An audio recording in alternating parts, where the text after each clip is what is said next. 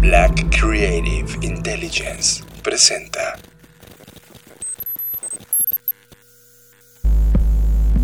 Escuchas. Escuchas. Escuchas un podcast de Dixo. Escuchas Creative Talks. Creative Talks. Creative Talks. El podcast donde hablamos de creatividad, Futuro. innovación, Medios. disrupción Y emprendimiento. con Fernanda Rocha y John Black. Por Dixo, La productora de podcast más importante de habla hispana. por Dixo. Las líneas del tiempo han vuelto a colapsarse y ustedes están escuchando este podcast que habla de innovación, diseño, arte, tecnología, negocios y futuro. Bienvenidos humanos a las Creative Talks Podcast y saludo como cada emisión a Fernanda Rocha. Hola, hola, ¿cómo están? Como siempre estoy muy contenta de poder estar frente al micrófono y hoy en sus oídos. Este podcast se crea desde Blackbot en la Ciudad de México y transmite desde Dixo.com para todas las plataformas digitales existentes. Bienvenidos. Tema de la semana. Discutimos el tema que ocupó nuestra agenda a lo largo de la semana. Presentado por Black Trends. Las mejores tendencias sintetizadas para ti. John Black. Esta semana iniciamos con una pregunta sobre un tema que creo que causa muchísima controversia, lo cual me fascina, y es el tema de la educación. La pregunta era, si tú consideras o crees que el homeschooling es la respuesta ante la situación que estamos viviendo, es decir, la pandemia, sí, no, y por qué sí y por qué no, y si no es, ¿cuál crees que sea la respuesta? Y así es como esta pregunta fue lanzada, tanto en mis redes como en las tuyas y en las de Blackbot, y me parece fascinante las respuestas que obtuvimos. Algunas de estas respuestas están en audio, otras las voy a leer, pero lo que me interesa mucho es que ustedes escuchen los contrastes que hay alrededor de este tema de personas que tienen hijos, de personas que lo viven desde el punto de vista de estudiantes, desde profesores, y creo que eso es lo que enriqueció la conversación. Voy a comenzar con un comentario que hizo Gabriela Aguilera Jasso y dice así. Mi hija está en preescolar Montessori y ha sido muy complejo por los periodos de concentración frente a la pantalla y la naturaleza de las actividades que implican el uso de materiales y la lógica, porque abarcando todos los niveles educativos, mucho del reto está en los primeros años de educación, donde se puede afinar la comunicación, hacer uso de la animación y otros formatos para captar y mantener la atención. Aquí creo que hay tres puntos interesantes, John. El primero de ellos es la educación preescolar, que efectivamente, de acuerdo a cosas que yo he leído y que sobre todo de mamás que tienen hijos en esta edad, pues esta es una de las grandes preocupaciones, ¿no? Ahora, si a eso le sumamos el segundo punto de que ciertos padres eh, pues buscan una educación distinta, en este caso, o especializada, como es la educación Montessori, pues eso aún hace que las cosas se hagan más complicadas porque ninguno de estos modelos estaba pensado para transmitirse vía online.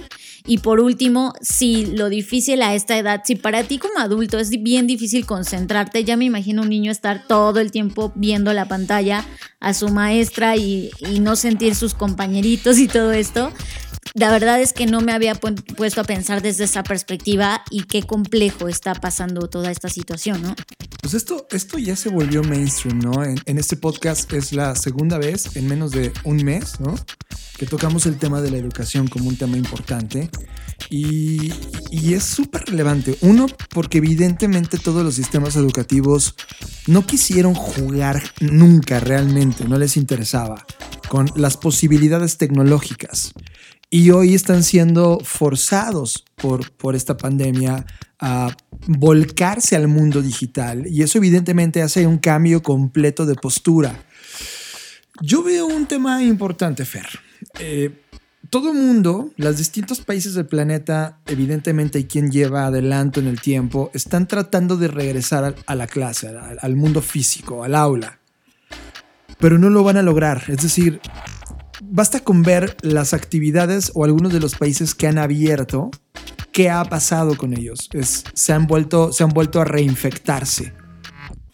La realidad es que no vamos a regresar a clases al menos hasta que acabe todo este año. Es decir, todo el ciclo escolar que arrancaba en agosto, septiembre, va a tener que ser puesto en pausa en términos de la actividad física. Y realmente el mundo va a tener que esperarse a la vacuna. Y esto no va a suceder hasta después de enero del año que viene. Es decir, si tú eres dueño de una compañía educativa, si tú eres dueño de una escuela, si tú eres director de una escuela o profesor de una escuela, en realidad regresar al aula bajo estas condiciones solo va a pasar un tema, se van a infectar. Los niños se van a infectar.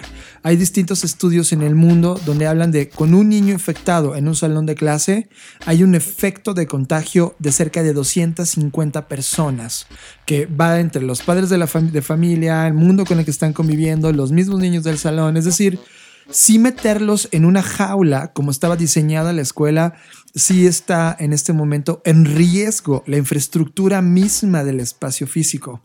Cuando hablas de esto en términos de modelos educativos, evidentemente todo entra en crisis. Entonces, ¿qué hacer, Fer?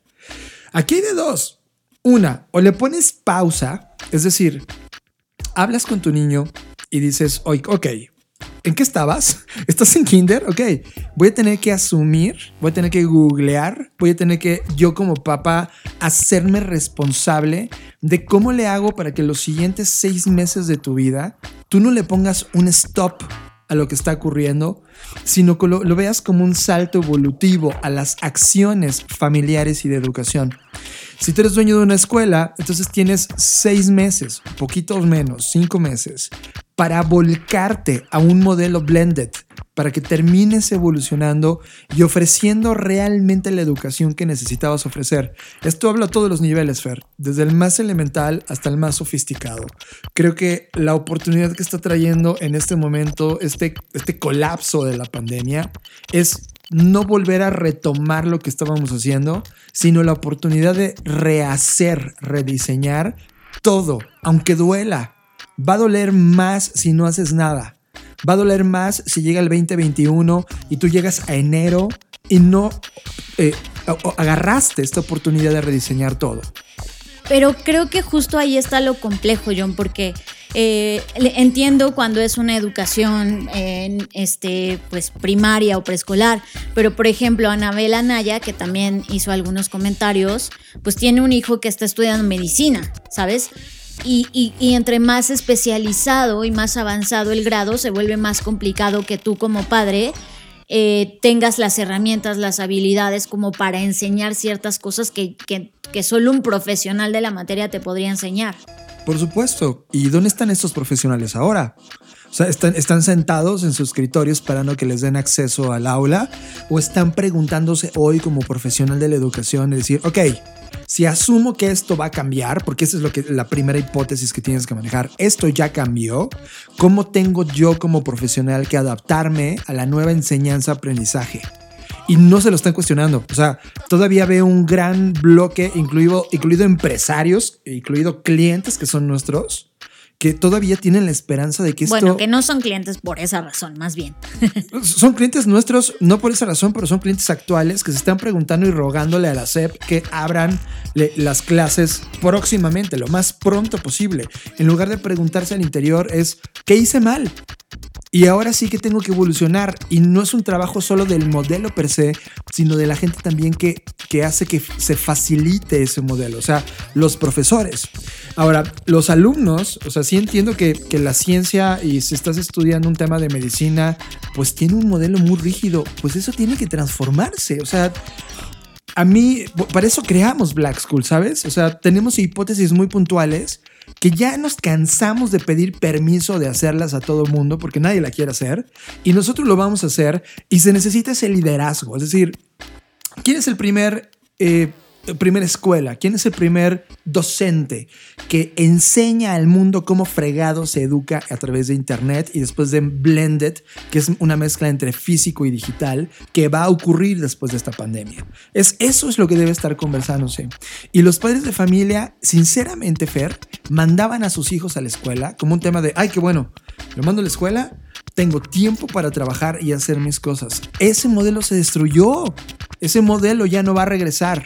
Equivale a prenderle la tele de mi generación, ¿sabes? Es como siéntate, ve, ve la televisión y yo como padre de familia hago lo mío. Mandábamos a la escuela, al kinder, eh, a, a- a la guardería, a todos estos niños solo para ganarte tiempo tú de hacer tu vida. Y ese modelo ya se acabó.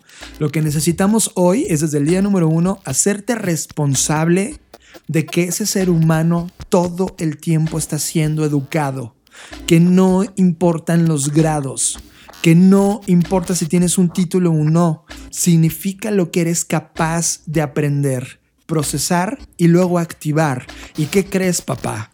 Tú te convertiste en el maestro más importante que ya no habíamos nosotros querido absorber esa responsabilidad y ahora lo tienes. ¿Qué es sensato? Parar seis meses más todo el sistema en todo el planeta va a tener que parar seis meses. Y todas las personas que estamos metidos en esa industria vamos a tener que crear las nuevas hipótesis para poder activarla el primero de enero. La capacidad de reacción que tengan las escuelas, las universidades, los gobiernos, los maestros, los papás y los alumnos es algo que vamos a aprender juntos todo 2021. Pero creo que esto ya es inevitable, Fer. Ahora, sigamos con los comentarios, porque aquí hay algo muy interesante. Por ejemplo, Esme Aceves, ella es un caso muy particular porque ella ya está practicando desde hace tiempo el homeschooling y dice, Wow. yo llevo homeschooling con mi hija desde hace tres años. Comencé esta aventura porque no encontré la educación que quería para ella, ni el sistema de educación pública, ni en el privado. Mucha gente me vio como loca al decirlo, pero ahora me doy cuenta que tomé la decisión adecuada. Mi hija ha entrado al Johns Hopkins Center for Talent Youth para niños dotados y al programa Duke Tip de la Universidad de eh, Duke para niños talentosos. Justamente hoy pensé en escribir en mi blog una entrada que describe la diferencia entre la escuela en casa y una vida sin escuela. Que aquí, ojo, toca un tema importante del non-schooling, que eso es ahora, ahora voy a profundizar. Ahora que la pandemia está llevando la escuela a la casa, muchos padres piensan que esto del homeschooling es la solución, lo cual está muy lejos de la realidad. Una vida sin escuela se centra en liberarte por completo de un sistema escolar que dicte currículum y decida que tu hijo debe aprender al mismo paso y el mismo contenido que todos los niños dentro de ese sistema. Una vida sin escuela es un padre decidiendo la forma el que cómo su hijo será educado tanto académicamente como social y culturalmente sin someterse a ningún sistema. lo cual la, hace la persona más innovadora que hay en el planeta. O sea, es- ese, Fer es justo la postura que necesitamos de los humanos afuera. Yo solo tengo un tema que me, me provoca ruido en la cabeza. Sí, sí. Mira, el non-schooling, para, o sea, vamos a ir hablando de los términos eh, un poco para quienes no estén familiarizados con este tema, eh, es esta alternativa que justamente menciona Esme de sacarte de un sistema como tal. Es decir, que tú eh, mediante esta libertad vayas encauzando, dirigiendo qué cosas aprende tu hijo bajo diferentes enfoques y sistemas. Y si bien te puedes apoyar de algunas herramientas que ya existen, ejercicios, manuales, actividades, bla, bla, bla, la idea de esto se centraliza en la, en la no escolarización. Es decir, que eh, es, es como una oportunidad para que exploren, para que los niños encuentren sus propios intereses, en lugar de adherirse a sesgos o criterios de planes de estudio o, intereses mismos de la escuela o de otras personas, ¿no?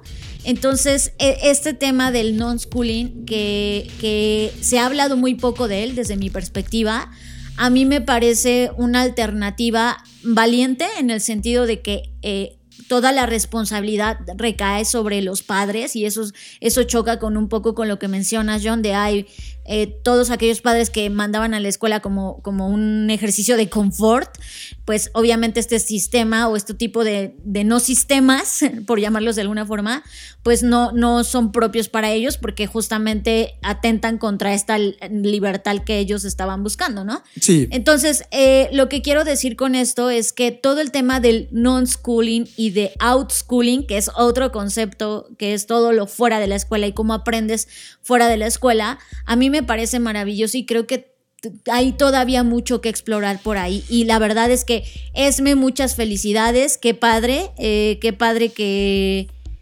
que puedas este, compartir esta experiencia. Estaría increíble que si escribas tu entrada del blog porque creo que hace falta más comentar. De hecho, dentro de los mismos comentarios, Gabriela Jasso le pide ya información, lo cual me parece fascinante. Claro. Eh, y ahora sí, John, te dejo la palabra. Es que Esme está pensando eh, totalmente como si estuviera en Finlandia, ¿sabes? O sea, eso es un tema que esta semana me dolió muchísimo a veces no quiero ver los datos del presente y de, dónde estamos parados. Estamos en América Latina. México en particular tiene una media intelectual y educativa de segundo de secundaria. No ha cambiado ese dato. Segundo de secundaria. Esa es la media de nuestro país. Quiere decir que tenemos papás, líderes que son padres de familia, que están en segundo de secundaria, en la media educativa. No van a poder pensar como ESME nunca. O sea, ESME está en un nivel post-universitario en términos de grados, en términos de cómo está resolviendo el problema. El tema es que si hablas de un cambio a nivel sistema, necesitas que todo el sistema entienda la razón de este cambio y esté dispuesta a asumir el riesgo, la responsabilidad, el compromiso que implica tomarlo. Y un niño de segundo de secundaria, o sea, un padre de familia que piensa en segundo de secundaria, no está listo para este cambio, lo cual es un problema para el sistema completo. Pero es justo por lo que mencionas, John, porque es un tema sistémico en donde si una pieza cae, se cae todo como un juego de dominó, ¿no? Eh, aquí con esto me refiero a que si un padre de familia que tiene este nivel y no, no es capaz de ver más allá o de buscar otras soluciones porque es parte de este sistema donde dice, no, tienes que mandar a tu hijo a la escuela, ¿no? Lo mismo que es, me está comentando de, güey, me vieron como si fuera una loca, pues claro, porque claro. cuando no encajas en el sistema, el sistema se, va sobre ti. Ahora, voy en otro lado con Lander que me encanta porque él también tiene otra perspectiva que creo que, que, no está para nada peleada, sino que son diferentes visiones.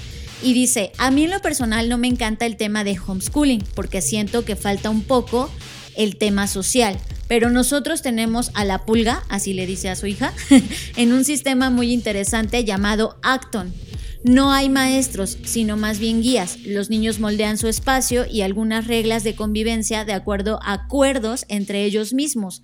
Aprenden por curiosidad y en las mañanas inician con discusiones socráticas. La verdad, estoy convencido que es el mejor. Incluso nos pone, si les interesa platicar con los que lo trajeron aquí a Monterrey y cita a dos personas que son Mirta de la Garza y León Velázquez, seguro que tienen una buena charla. Yo tengo un comentario que fue publicado en el Facebook de eh, Blackbot de Marco Arenas, que él dice no, así, contundente. ¿Por qué?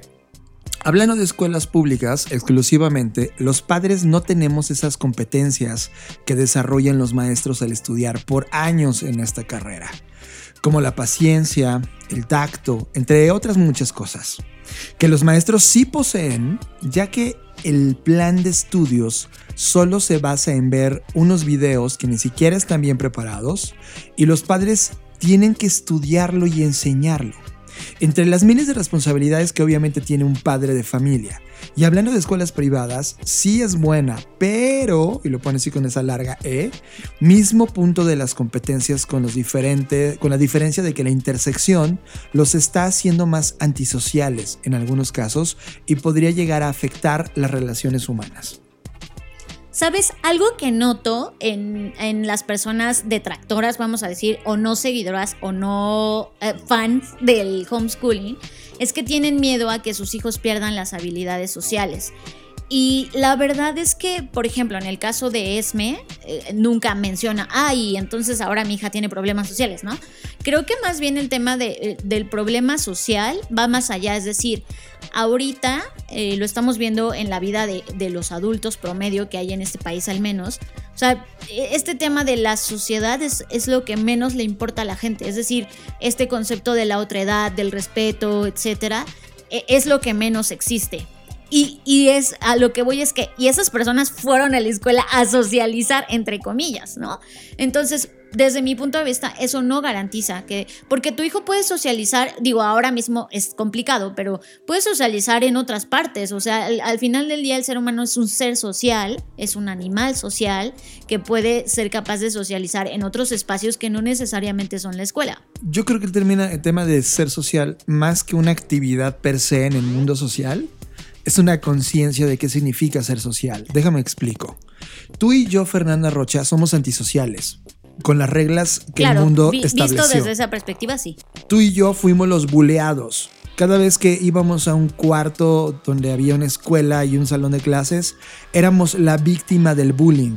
Entonces, yo la verdad no desearía que un ser humano replicara el comportamiento que tú y yo vimos en la escuela respecto a nuestra experiencia. Y míranos aquí. Es decir, tenemos todas las habilidades sociales que queremos cuando queremos activarlas, ¿cierto?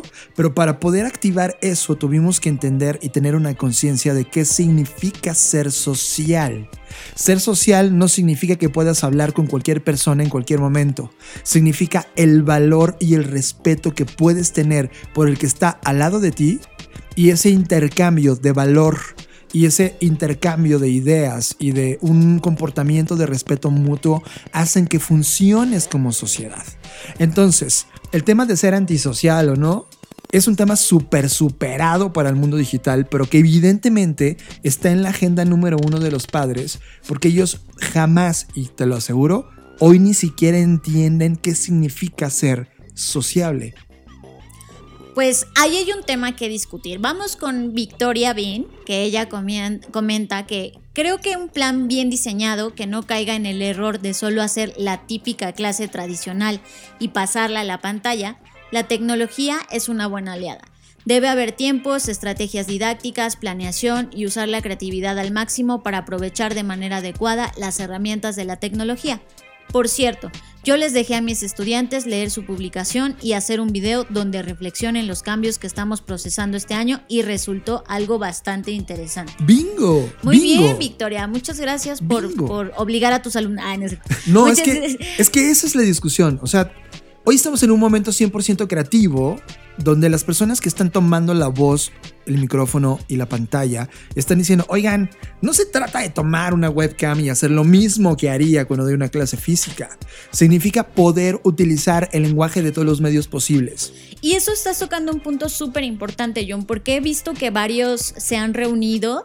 Por ejemplo, he visto comunidades eh, con esta, no sé si, pues sí, con esta comunidad de UNID que son todas estas como, sí. pues ya sabes, como eh, líderes de universidades y instituciones sí. educativas preocupándose por el futuro, etcétera. También he visto comunidades en Europa que están haciendo ahora mismo, mientras hablamos, un como summit o evento, conferencia sobre, sobre estos temas. Y me da mucha, pues quizás no risa, pero me intriga mucho el que en esas conversaciones solo están como los líderes de la educación, pero no hay alumnos en esas conversaciones. Y creo que esto que toca Victoria es un tema muy, muy importante e interesante porque creo que la siguiente escuela la tienen que generar todos los involucrados. No puede ser solamente el sistema dictando cómo va a ser el futuro de la escuela o el futuro de la educación tienen que involucrar a todos los jugadores y eso incluye preguntar y hacer partícipes a los alumnos o a los estudiantes. En este país donde estamos, que es México, tenemos algo que se llama Secretaría de Educación Pública. Cada uno de los países tiene su propia secretaría o su propia división que se encarga de la toma de decisiones de la educación de ese país, certifica, etcétera.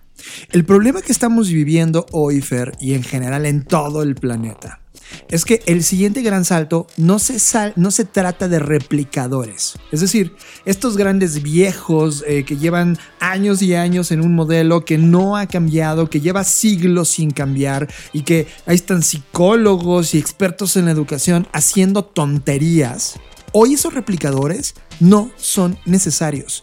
Lo que sí se necesita son iniciadores. Es decir, todo lo que estamos leyendo de las personas que ya se atrevieron a hacer su propio modelo, de jugar con las herramientas que hay, van años adelantados de los replicadores. Lo que hoy se necesita, como tú dices, Fer, es que todos los actores jueguen, pero sinceramente necesitamos escuchar menos. A los que defienden los viejos modelos. Se necesitan los que están probando los nuevos modelos. Estamos en un punto de innovación, de iniciación de estas personas que prueban hipótesis, porque el resto de académicos es solo gente que solamente aplaude modelos del pasado. Y eso ya no puede seguir vivo, a menos no con la fuerza que tiene hoy. Creo que más que, eh, digamos que cerrar una ventana y cerrar ese capítulo y pensar que nunca pasó, yo sí lo que creo es que se podrían rescatar cosas del sistema pasado. O sea, creo que hay cosas que sí son imprescindibles, que sí son trascendentes, pero estoy de acuerdo contigo que eso tendríamos que pasarlo con unos nuevos lentes, un nuevo ojo que entiende la innovación, que piensa en lo que sigue, que está probando experimentos y que han resultado positivos o negativos, pero que han traído nuevo conocimiento. Vamos a tirar una hipótesis ahora mismo. Por ejemplo, tú tienes una escuela ya levantaste esta construcción, ya te endeudaste por vida levantándola, ok, ya no vas a dar clases. Vas a hacer que ocurran cosas dentro de esa aula que no significa una clase. Va a ser más un laboratorio de probar conocimiento que ya tuviste quizá en una experiencia online, que ya te aseguraste de llevarlos en una narrativa online y que cuando te reúnes al salón de clase es para usar todo ese conocimiento en algo práctico que resuelva algo del mundo es decir, las escuelas como laboratorio de activación de conocimiento, no como un lugar pasivo de adquisición de información, que hoy ese modelo ya está rebasado. Yo sí soy más radical, yo sí pondría fuego a muchas de estas prácticas, si no es que casi todas, y las vería con esta nueva óptica, un laboratorio de activación de contenidos, no como una caja pasiva de recepción de información. Estoy de acuerdo contigo. Sigamos con los comentarios. David Rivera le pregunta a otra persona, le dice, ¿tú qué opinas, Master Rubén Jiménez? Y Rubén Jiménez contesta, David, Pienso que los padres de familia tienen el derecho, entre comillas, de educar a sus hijos como ellos crean mejor. Habiendo dicho eso, también es una realidad que no todos los padres están capacitados o tienen el talento o la facilidad para educar. Personalmente me sentiría mejor si mis hijos estudiaran y aprendieran de personas más capacitadas que yo, porque doy por sentado que mis hijos aprenderán de mí Así que vayan y aprendan de otras personas con otras ideas, pienso que es muy enriquecedor. Además, no hay que olvidar que también existen en los colegios estas experiencias con otros compañeros de las que resultan grandes amistades de vida. 100%, yo tengo otro comentario. Citlali Delgado dice, dejando a un lado si es correcto o no, sí, responde categoría. Es una respuesta emergente en situación. Mas eso no significa que sea justa, pues hay familias sin poder hacer conexión online. ¿Y por qué? Porque puede comprender y aprender en otro formato de vida, nunca jamás experimentando además de estar en una zona segura.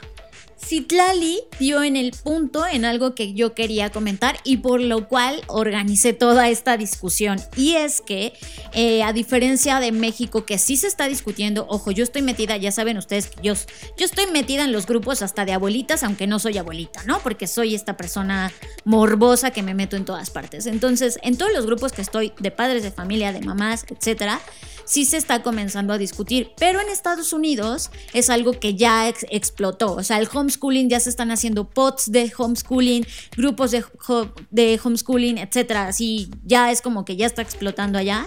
Pero eh, justamente hay un artículo que escribió Rebeca Bastián, que es colaboradora en Forbes, eh, y lo que me encantó, de hecho el artículo se llama Cómo la desigualdad educativa en Estados Unidos podría verse afectada por el frenesí de la educación en el hogar. Y entonces el artículo, obviamente no lo voy a leer, pero se los voy a sintetizar, trata justo de este punto que mencionó Citlali. En, cualquier lugar, en cualquier país, el homeschooling debe tener como mucho cuidado porque hay un tema importante.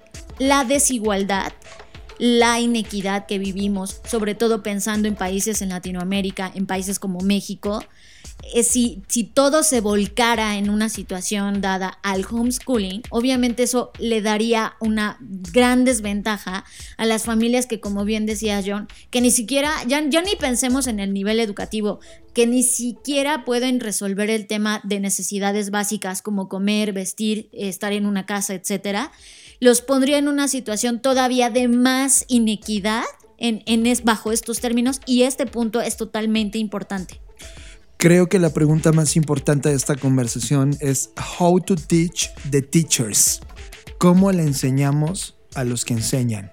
O a los profesores.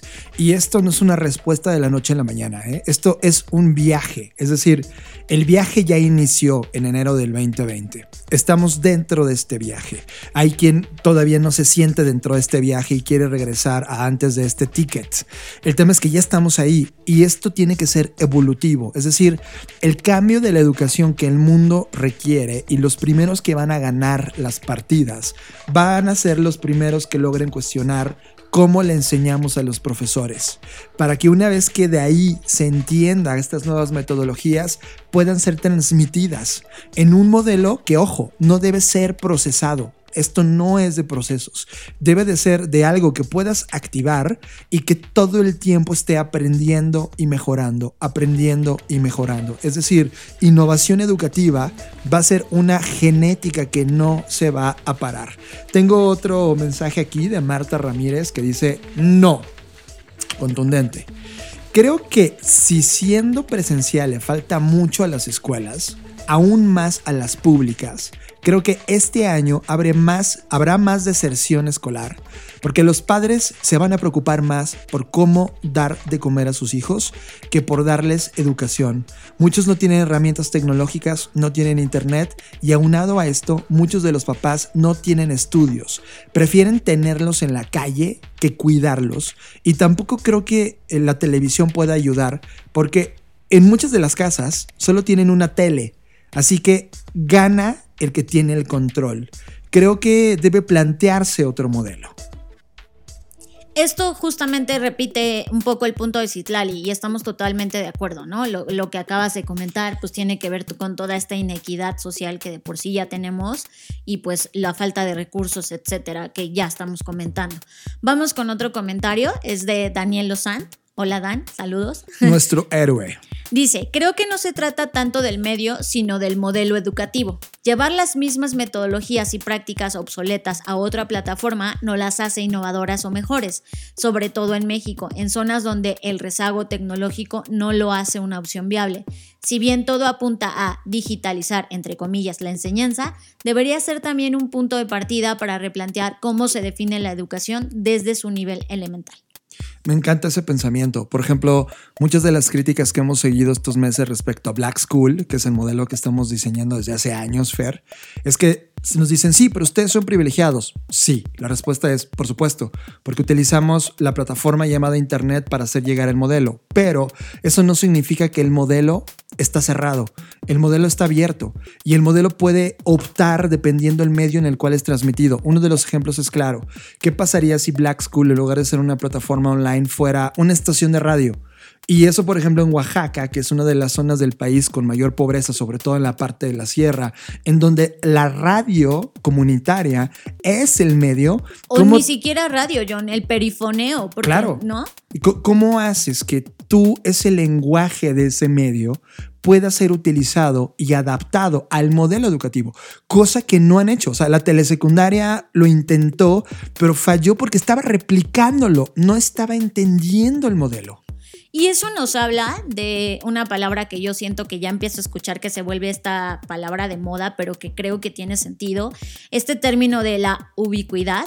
Claro. Eh, y de la responsividad. O sea, para mí, y un poco complementando los comentarios eh, que de nuevo agradezco que hayan compartido, eh, esto se tiene que volver justamente adaptativo, responsivo, dependiendo el lugar, el medio, la forma en la que se transmita. Es decir, creo que la educación se estancó en un modelo, en una forma, bajo un sistema que incluso estaba restringido en términos físicos, ¿no? Y que ahora se ve obligada a mutar a otros lados, pero creo que si estamos en este momento de rediseño, de repensamiento, de replanteamiento, pues tendríamos que pensar en una educación que sea capaz de adaptarse a cualquier lugar, a cualquier circunstancia y que aún así se pueda llevar a cabo. Totalmente de acuerdo contigo. Creo que esta, esta descripción de contenido adaptativo lo aprendimos muy de avanzada con los contenidos que poníamos en redes sociales y a través del marketing digital. Y ahora este pensamiento se aplica totalmente a esto. Tenemos un audio súper interesante de Alex Taboada, así que se los ponemos ahora mismo.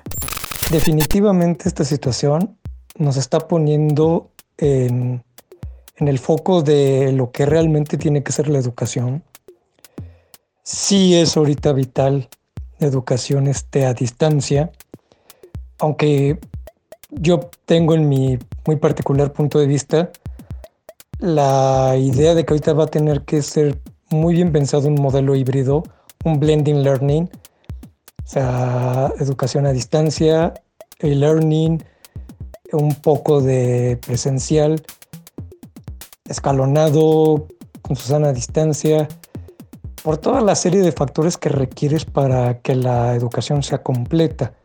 Pero es súper necesario ponerse a analizar, a hipotizar, perdón, hipoti ay, generar las hipótesis necesarias, perdón, para el futuro de la educación. Yo concuerdo mucho en esta idea de, pensando en las super apps, enfocarnos en Netflix, y en esta cuestión de que en realidad a la larga, que de hecho está sucediendo, los títulos ya no van a ser tan importantes, sino más bien tus habilidades. Entonces no va a ser tan necesario un lugar físico grandísimo, o sea, una escuela pegada a una cafetería nice, que es lo que la gente paga, sino a lo mejor un lugar más sencillo, un espacio distinto, algo como un ágora educativa tipo griega, donde pueda haber realidad, diálogo, discusión y formación, que eso complemente el blending learning. Pero debe ser un modelo donde lo importante sea el aprovechamiento de tus fortalezas, una ampliación de tus habilidades y que puedas hacer un enfoque multidisciplinario, o sea, como lo hace el MIT, que aunque tú agarres un eje de carrera puedas tomar materias que a lo mejor no tengan nada que ver con esa carrera, pero que te sirven para tus habilidades, que te llamen la atención y que en realidad sean funcionales para el futuro. O sea, la educación tiene que evolucionar a fuerzas ya, o sea, por nada estamos en el siglo XXI. Hoy estuve apoyando como monitor en la Universidad Abierta de Distancia y el e-learning tampoco es ya la innovación más grande del planeta.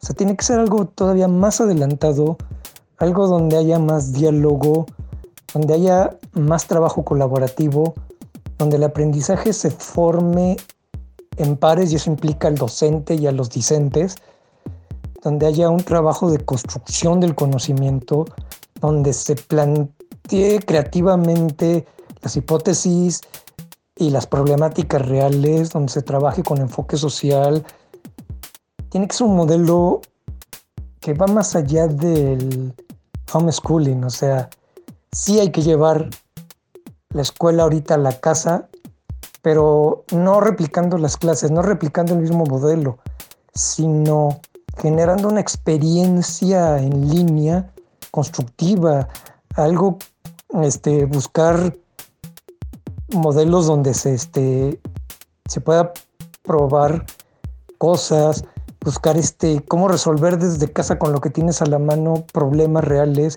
o sea, situaciones límite creativas, similares a estar en un naufragio o en un accidente, que te provoquen poner a prueba tu conocimiento y generar una metacognición correcta. O sea, en ese sentido el, el, el pensamiento de una educación blending, de una educación este, mixta tenemos que aprender en todos los campos posibles porque cualquier lugar es un lugar de aprendizaje y así es como lo tenemos que llevar hacia un futuro.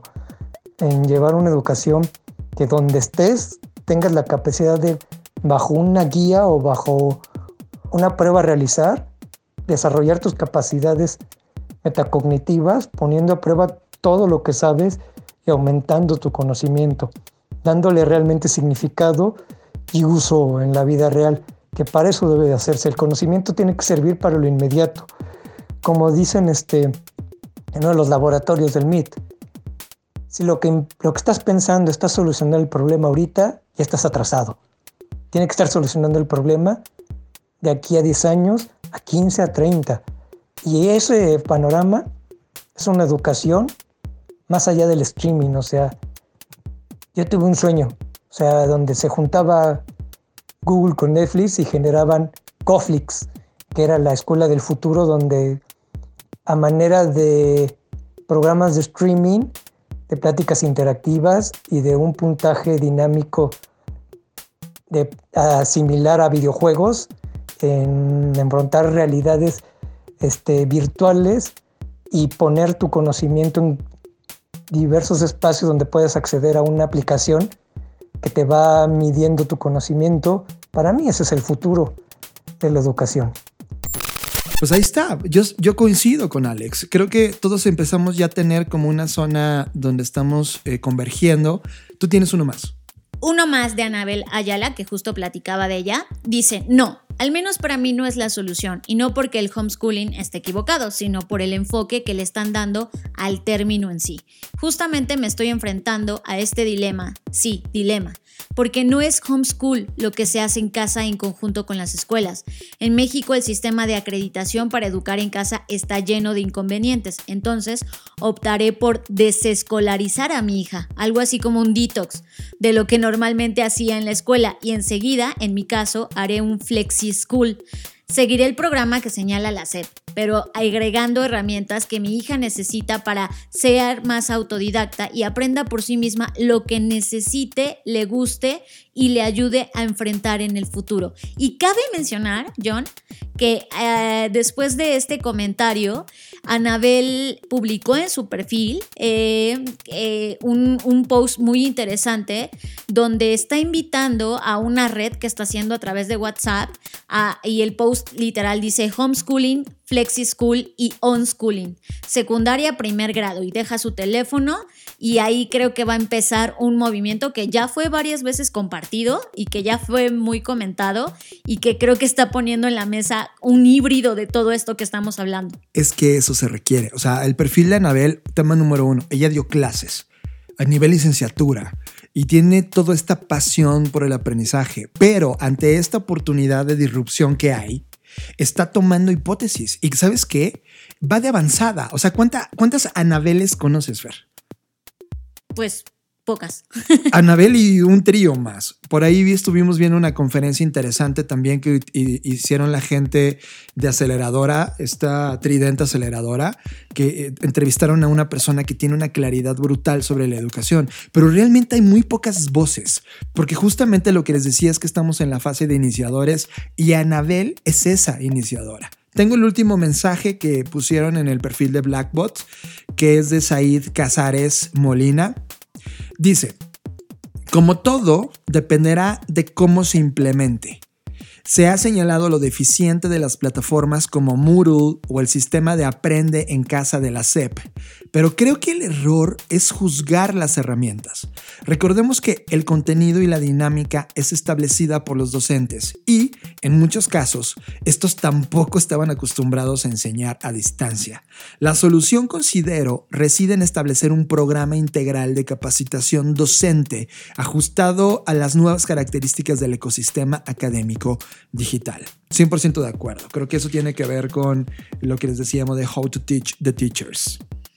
Totalmente de acuerdo, me, pareció muy enriquecedor sus comentarios. Eh, y sí creo que podríamos tener un podcast y pasar horas hablando de la educación.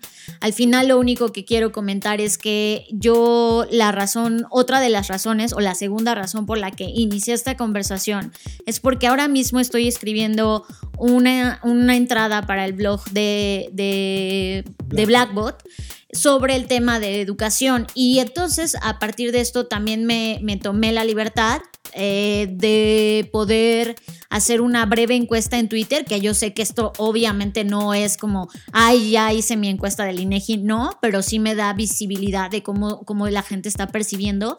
Y nada más quería comentarles esto porque me parecieron interesantes algunos comentarios que, que, me dejaron. La, la, pregunta que yo planteaba en Twitter, porque ahí es, fue donde lo hice y también en LinkedIn, pero tuve más eh, respuesta en Twitter, fue el tema de, eh, yo les preguntaba como estudiantes cómo ha sido su experiencia estudiando en línea. Y la verdad es que yo siempre en mis encuestas ah, restringo mucho las opciones, no doy chance como que haya tintes medios, pero en esta puse muy mala, ni buena ni mala o muy buena. Es decir, no di la opción de buena o mala, sino muy buena o muy mala, ¿vale? Entonces desde ahí pues ya tiene un sesgo, obviamente mi sesgo, pero así es como yo la planteé. Y me llamó la atención porque la mayoría de los votos, el 42%, se centraron en ni buena ni mala y me pusieron en los comentarios algo que Nuridia, eh, la incómoda, que me encanta su nickname, dice, no hay un precedente de calidad o mind blowing en educación en línea. Todo se resumen a YouTube educativo.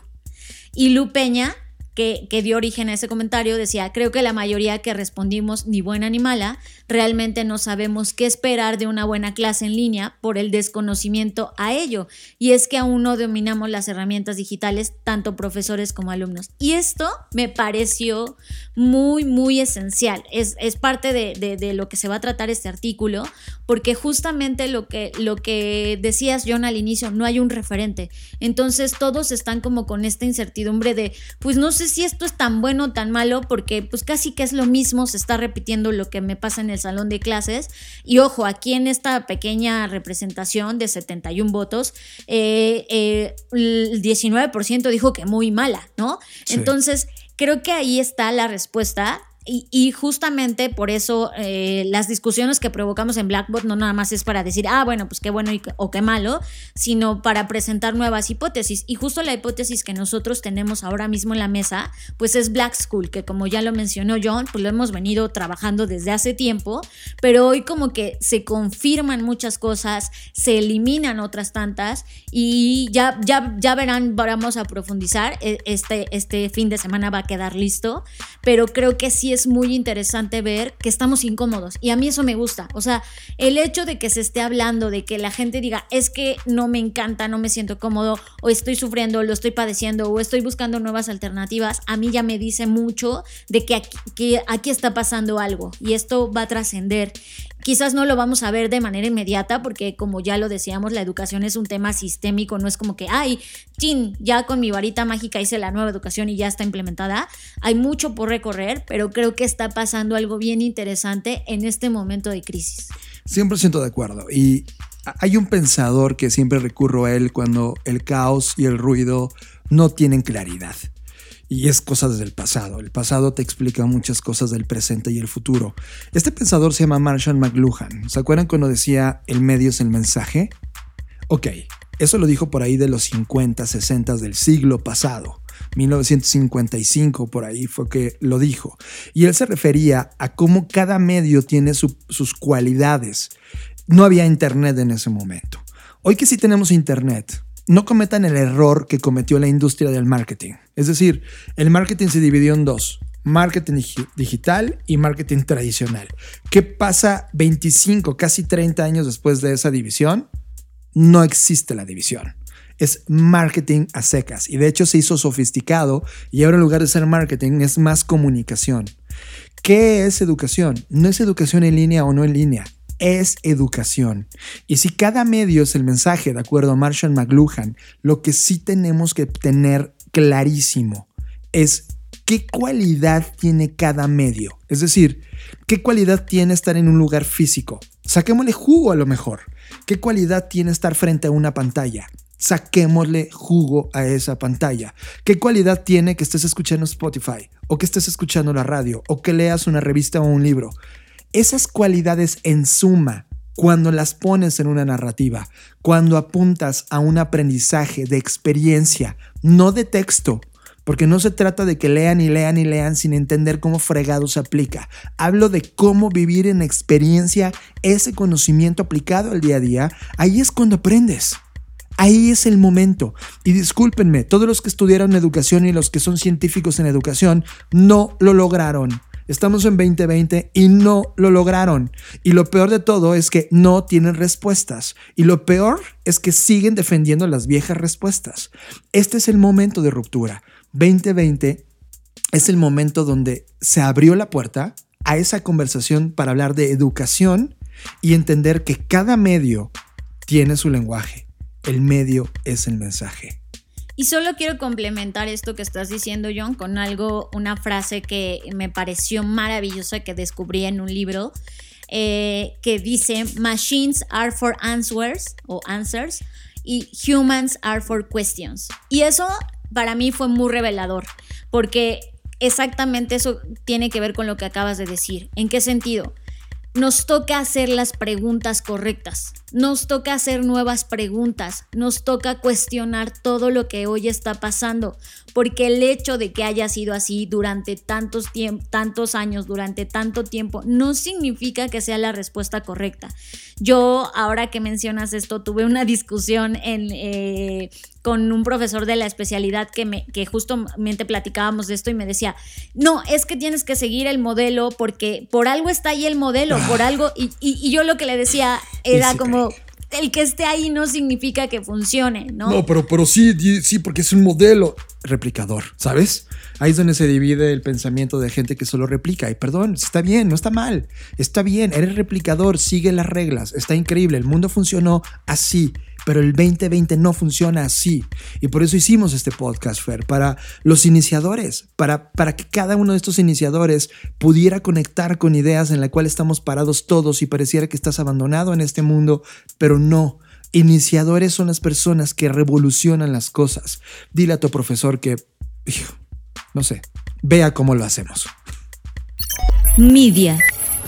Hablamos de los contenidos que vemos en Netflix, Amazon, YouTube, Vimeo, HBO, iTunes o nuestro timeline de Internet. Media.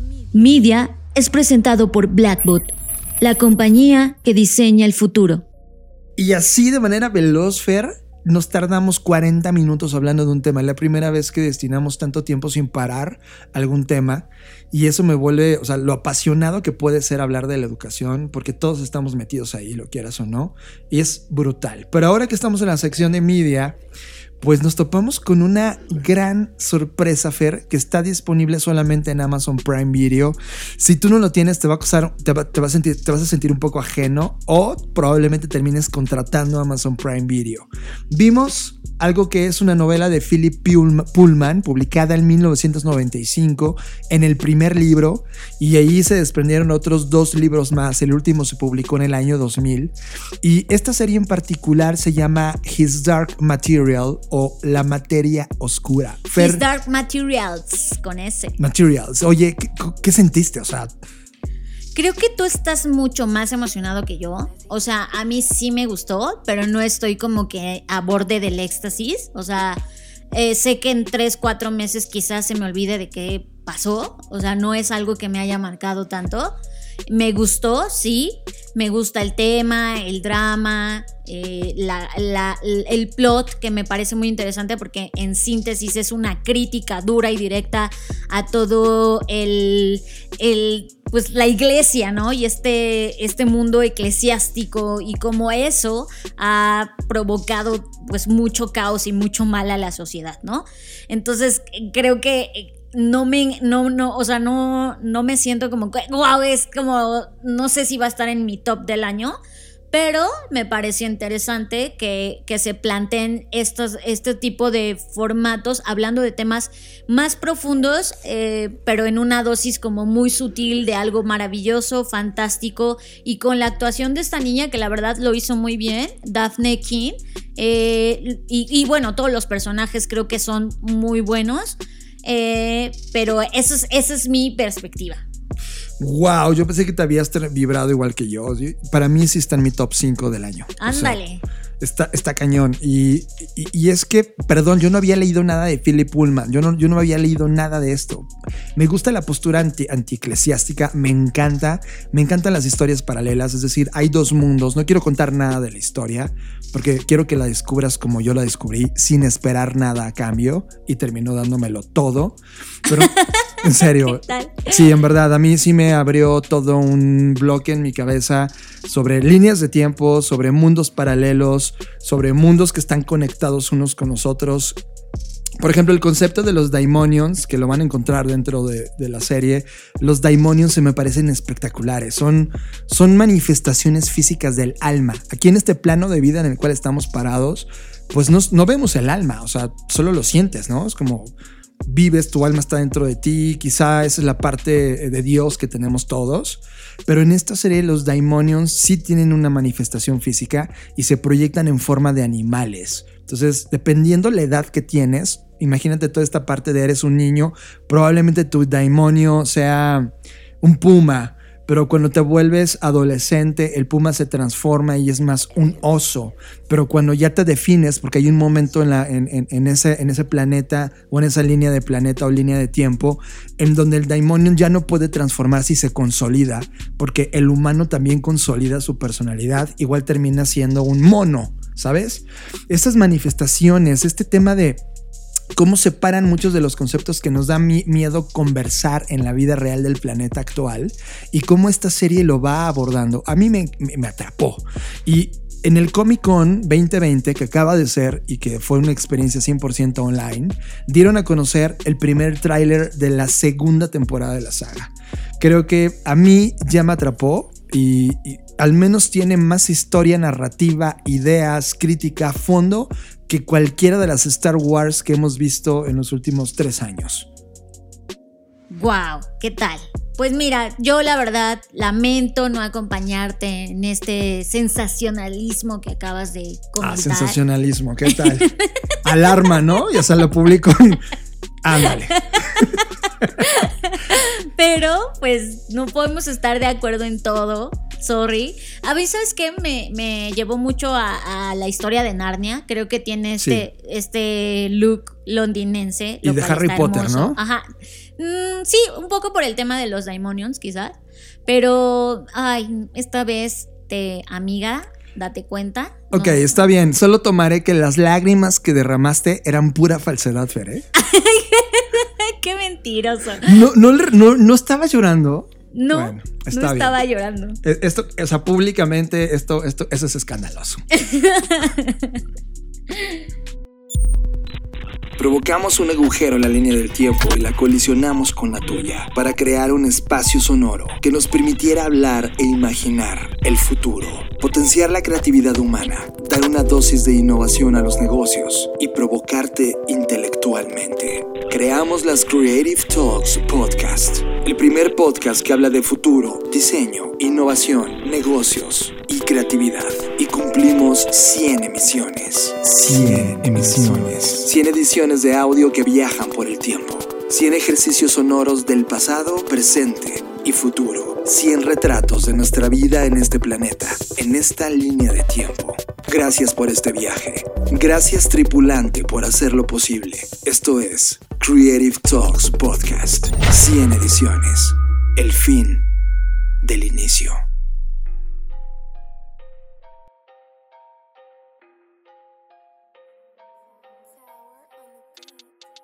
Fer, estaba leyendo un artículo online que eh, llamó totalmente mi atención porque se llamaba El único hábito que evita que te vuelvas obsoleto.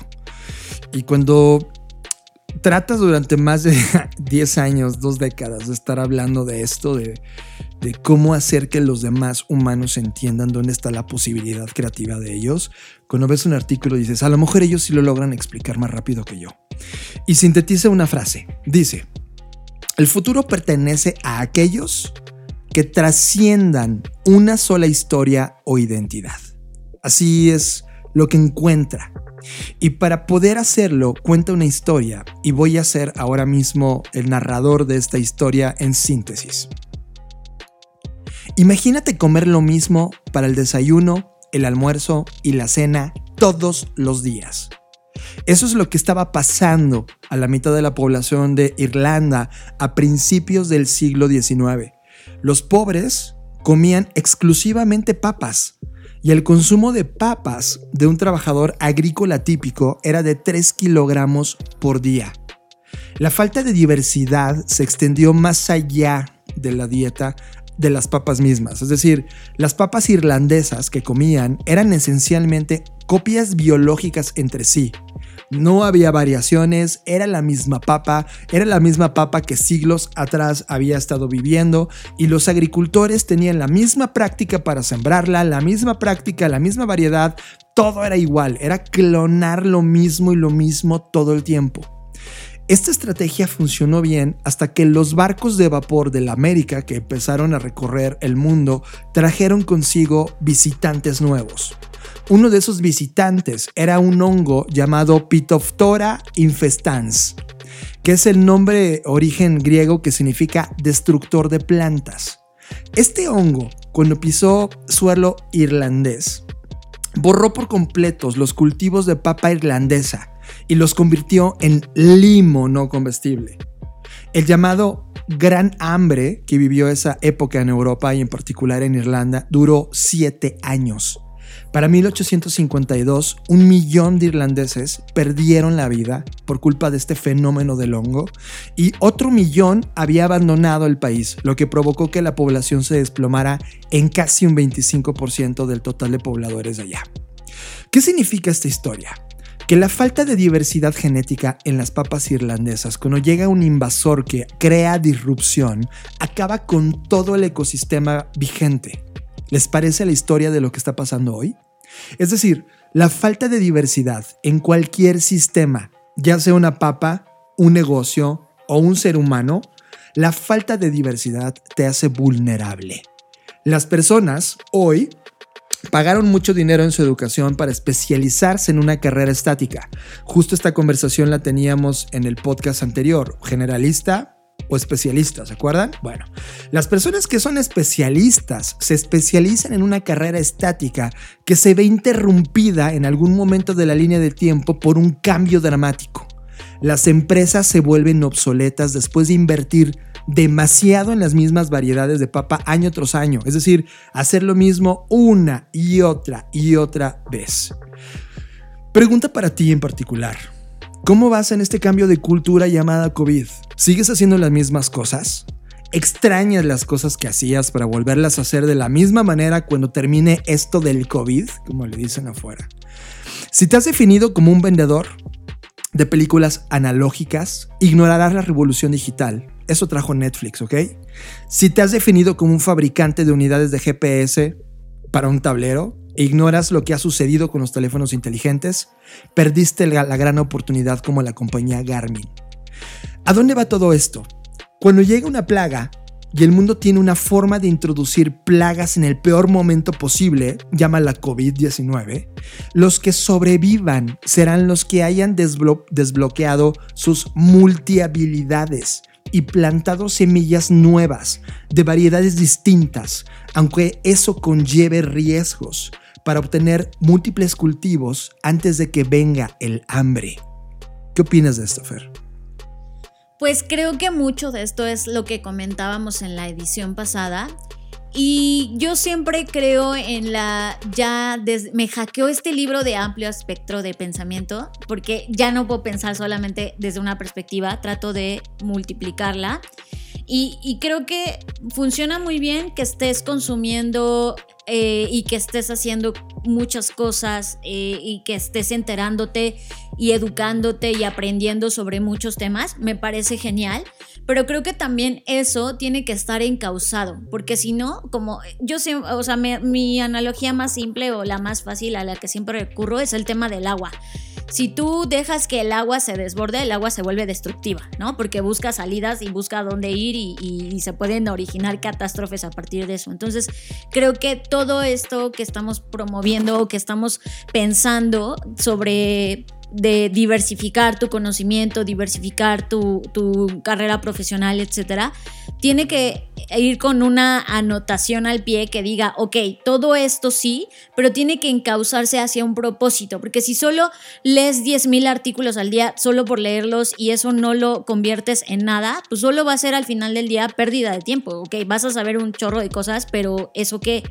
Claro. Y, y- y creo que eh, uno, el tema de lo que no se comparte, no, o sea, compartir también es aprender y, coincido en eso.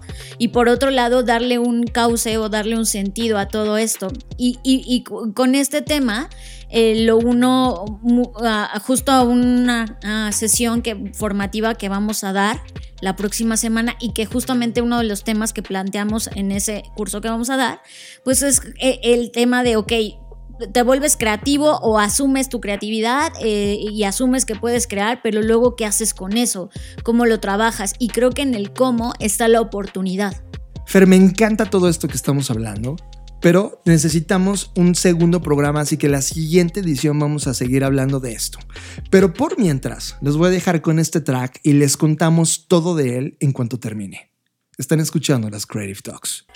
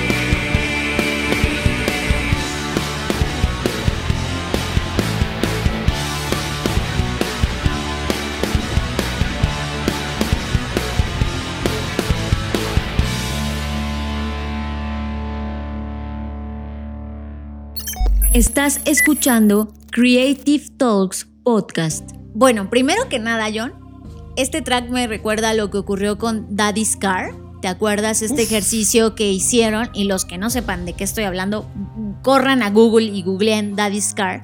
Y fue un ejercicio también de inteligencia artificial que se encargaba de pues resucitar a los Beatles en términos de su música y cómo se escucharía un track compuesto por ellos hoy en día. Y, eso es justamente lo que replica este ejercicio de Nirvana. Lo que acabaron de escuchar lo hizo un youtuber que se llama Funk Turkey. Él lo que hizo es que agarró todo tipo de datos que había, todo el tema de letras de canciones de la banda de Nirvana y los metió en un lugar que se llama lyrics.rip y de ahí metió toda esta información, cuándo nacieron, cuáles eran los temas sociales, qué cosa estaba ocurriendo en los noventas, qué significa el grunge.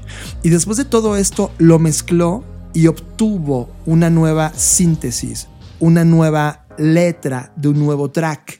Lo que hizo Fun Turkey es que agarró y mezcló algunos de los riffs de guitarra, eh, voces que estaban guardados, un poco de cómo funcionaba el ritmo de creación de Nirvana para poder recrear este track. ¿Qué significa? Tenemos lo mejor de la inteligencia artificial más lo mejor de la creatividad humana para poder hacer juntos, con lo mejor de cada una de las cosas, un nuevo track.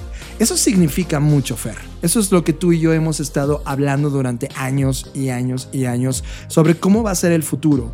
Y desde mi punto de vista, y no sé si estés de acuerdo, Fer, creo que el futuro no se trata de máquinas dominándonos, sino de cómo utilizamos máquinas en procesos que ya no queremos hacer y cómo siempre la creatividad humana se trata de sintetizar, de volver a cuestionar, como tú dijiste al inicio del programa. Y creo que este resultado, este track de Nirvana, habla exactamente de cómo van a ser los siguientes 20 o 30 años respecto a la creatividad. Para mí se sintetiza de nueva cuenta en, en la frase que les compartí. Eh, la verdad es que me, me hace mucho sentido, se une con todo lo que hemos venido hablando el día de hoy sobre las máquinas son para las respuestas, los humanos son para las preguntas. Y mientras como seres humanos no dejemos de tener curiosidad, no dejemos de preguntarnos cosas, este tema que, se ha planteado en la ciencia ficción de que las máquinas nos conquistarán, prácticamente para mí sería imposible, mientras los humanos nos sigamos haciendo preguntas.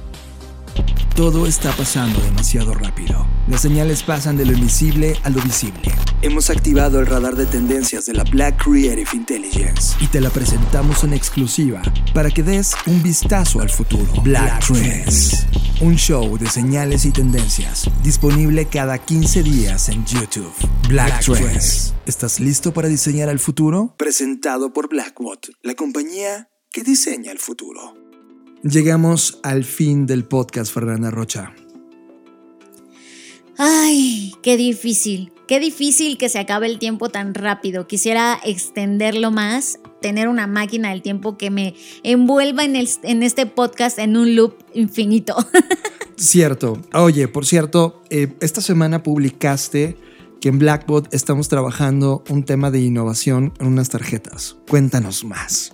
Cuéntanos todo. Bueno, pues como ustedes ya saben, y si no se están enterando, eh, hace unos meses publicamos un documento llamado ¿Y ahora qué hago? en su versión español y en su versión en inglés. Y la verdad es que tuvo muy buena respuesta, lo cual estoy muy contenta y agradecida. Sin embargo, eh, una conversación que me pareció muy interesante, que, que se unificó de alguna forma y que me empezaron a hacer preguntas al respecto era, como está muy padre, todo me hace sentido, este, incluso hay gente que ya está intentando seguir el playbook, activándolo, lo cual está padrísimo, pero una pregunta recurrente que surgió alrededor de esta conversación era, bueno, ¿y ahora cómo innovo? O sea, ya, ya superé la fase de ¿y ahora cómo le hago? Para pasar a la pregunta de, bueno, sí, ¿cómo le hago para innovar? Entonces, esa pregunta me hizo tanta mella como decir, ok, tengo esta responsabilidad porque yo puse en la mesa esta discusión y ahora le tengo que dar continuidad y la verdad es que me, me encanta. Y entonces estuve pensando y dándole vueltas cómo podría resolver esta pregunta, ¿no? Y lo de menos era decir, ah, bueno, pues eh, algunas hipótesis que tengo sobre eh, problemas que hemos resuelto en otras compañías, problemas que hemos resuelto en Blackbot, pero yo decía, no, yo no quiero darles así como de, mira, mezcla estos huevos con harina y ya está, porque pues no existe esa receta, sino más bien darles herramientas para que ustedes mismos o las personas que se están haciendo esta pregunta lleguen a sus propias conclusiones, ¿no? Y entonces ahí me tienen súper clavada hasta que de repente me empecé a clavar muchísimo en todo este tema de construcción de juegos, de, del aprendizaje lúdico, más eh, pues toda mi intención de resolver esta pregunta.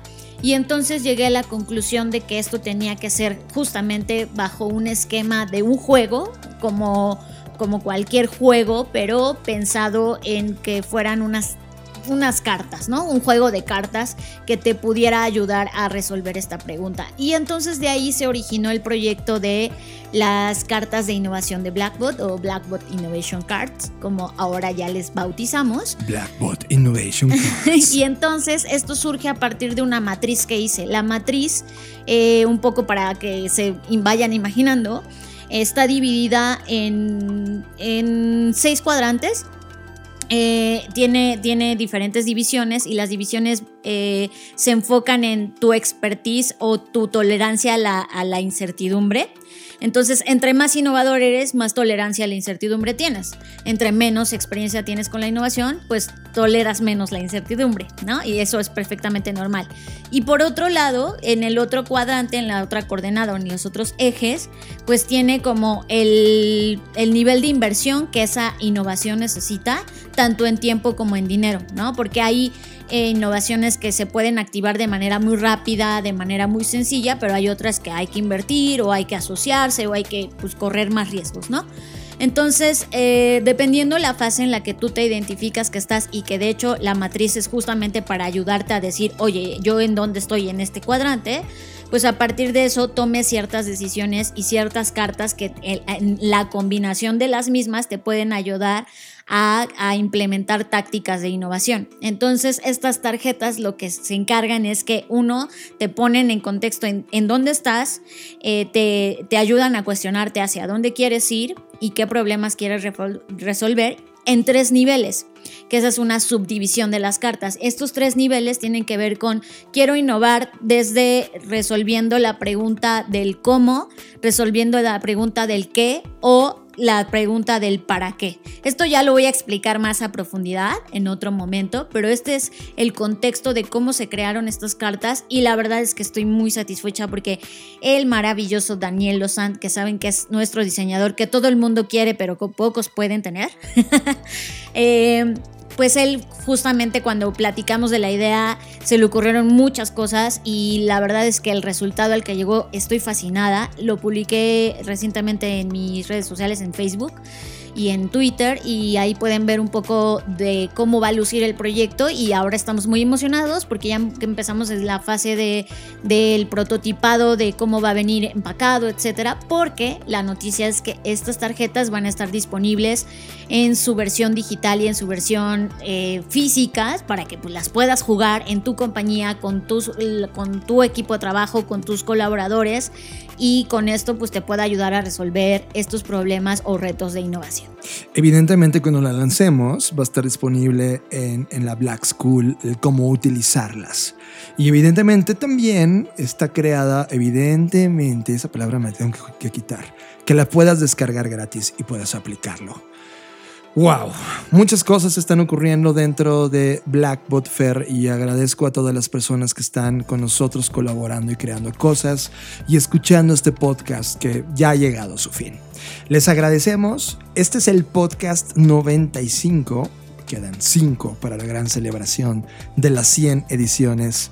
Wow, gracias. Recuerden que pueden encontrarnos en arroba Jonathan Álvarez, tanto en Twitter como en Instagram.